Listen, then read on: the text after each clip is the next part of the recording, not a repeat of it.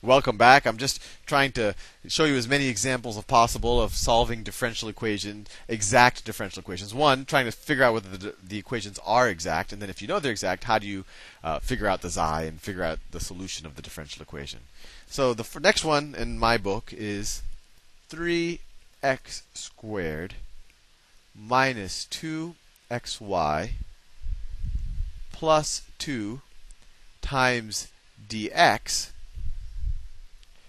plus 6y squared minus x squared plus 3 times dy is equal to 0. So just the way it was written, this isn't superficially in that form that we want, right? What's the form that we want? We want some function of x and y plus another function of x and y times y prime or dy dx is equal to 0. We're close. How could we get this equation into this form? Well, we just divide both sides of this equation by dx, right? And then we get 3x squared minus 2xy plus 2. We're dividing by dx, so that dx just becomes a 1. Plus 6y squared minus x squared plus 3. And then we're dividing by dx, so that becomes dy dx is equal to what's 0 divided by dx? Well, it's just 0. And there we have it. We have written this in the form that we need, in this form. And now we need to prove to ourselves that this is an exact equation. So let's do that.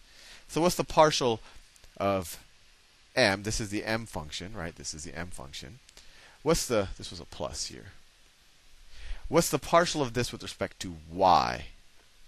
This would be 0. This would be minus 2x, and then just a 2. So that's the partial of this with respect to y is minus 2x. What's the partial of n with respect to x? This would be 0. This would be minus 2x. So there you have it. The partial of m with respect to y is equal to the partial of n with respect to x, and y is equal to nx. So we are dealing with an exact equation. So now we have to find xi. The partial of xi with respect to x is equal to m, which is equal to 3x squared minus 2xy plus 2. Take the antiderivative with respect to x on both sides, and you get xi is equal to x to the third minus what is this?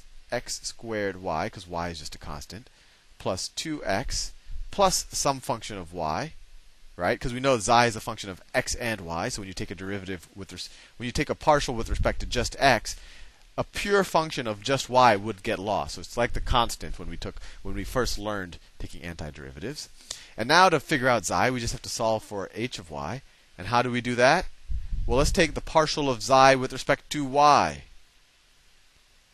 And that's going to be equal to this right here. So the partial of xi with respect to y, this is 0, this is minus x squared, so it's minus x squared, this is 0, plus h prime of y is going to be equal to what? That's going to be equal to our n of xy.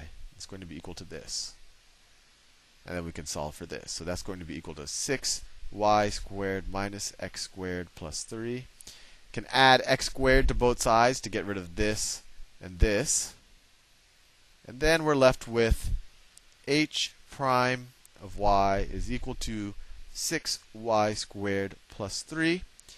Antiderivative. So h of y is equal to, what is this? 2y cubed plus 3y. And you could put a plus c there, but uh, the, the plus c merges later on when we solve the differential equation, so you don't have to worry about it too much.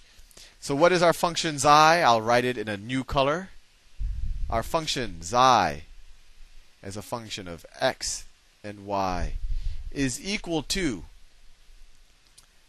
x to the third minus x squared y plus 2x plus h of y, which, which we just solved for. So h of y is plus 2y to the third plus 3y. And then there could be a plus c there, but you'll see that it, it doesn't matter much. Now, actually, I want to do something a little bit different. I'm not just going to chug through the problem. I want to kind of go back to the intuition because I don't want this to be completely mechanical. Let me just show you what the derivative, using what we know knew before you even learned anything about, before you learned anything about um, uh, partial the partial derivative chain rule. What is the derivative of xi with respect to x? What is the derivative of xi with respect to x? Here we just use our implicit differentiation skills. So the derivative of this, I'll do it in a new color, is 3x squared minus, now we're going to have to use the chain rule here. So the derivative of the first expression with respect to x is, is well, let me just put the minus sign and I can put like that. So it's 2x times y times the first plus the first function, x squared, times the derivative of the second function with respect to x. Well, that's just y prime, right? It's the derivative of y with respect to y is 1 times the derivative of y with respect to x, which is just y prime. Fair enough. Plus the derivative of this with respect to x is easy. 2 plus the derivative of this with respect to x. Well, let's take the derivative of this with respect to y first. We're just doing implicit differentiation in the chain rule. So this is this is plus 6y squared and then we're doing the chain rule, so we took the derivative with respect to y, and then you have to multiply that times the derivative of y with respect to x, which is just y prime, plus derivative of this with respect to y is 3 times, just doing the chain rule, the derivative of y with respect to x, so that's y prime.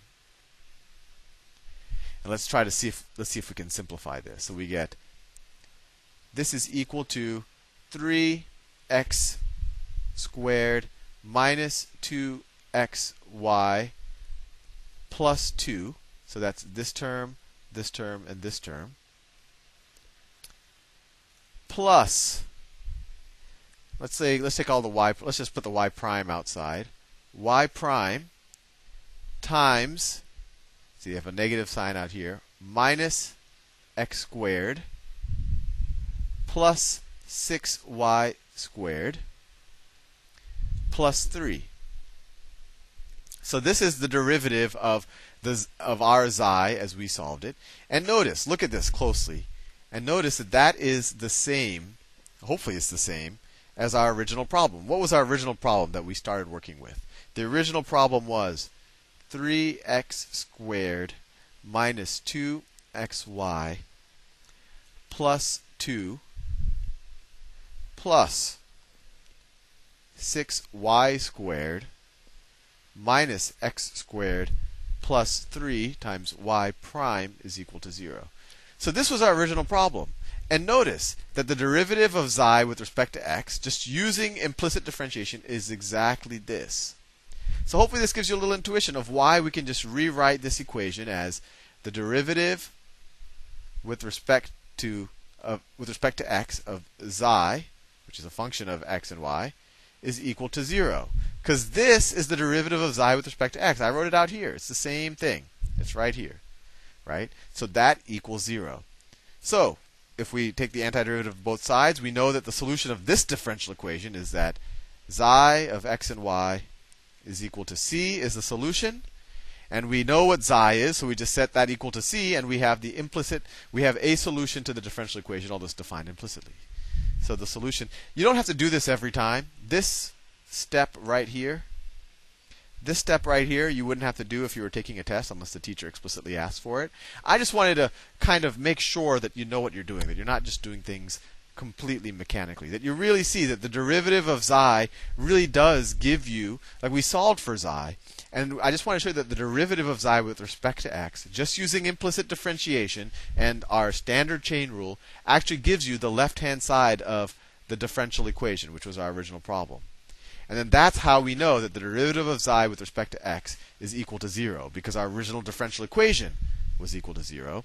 You take the antiderivative of both sides of this, you get the derivative, you get xi is equal to c, is the solution of the differential equation. Or if you wanted to write it out, xi is this thing. Our solution to the differential equation is x to the third minus x squared y plus 2x plus 2y to the third plus 3y is equal to c is uh, the an implicitly defined uh, solution of our original differential equation. Anyway, I've run out of time again. I will see you in the next video.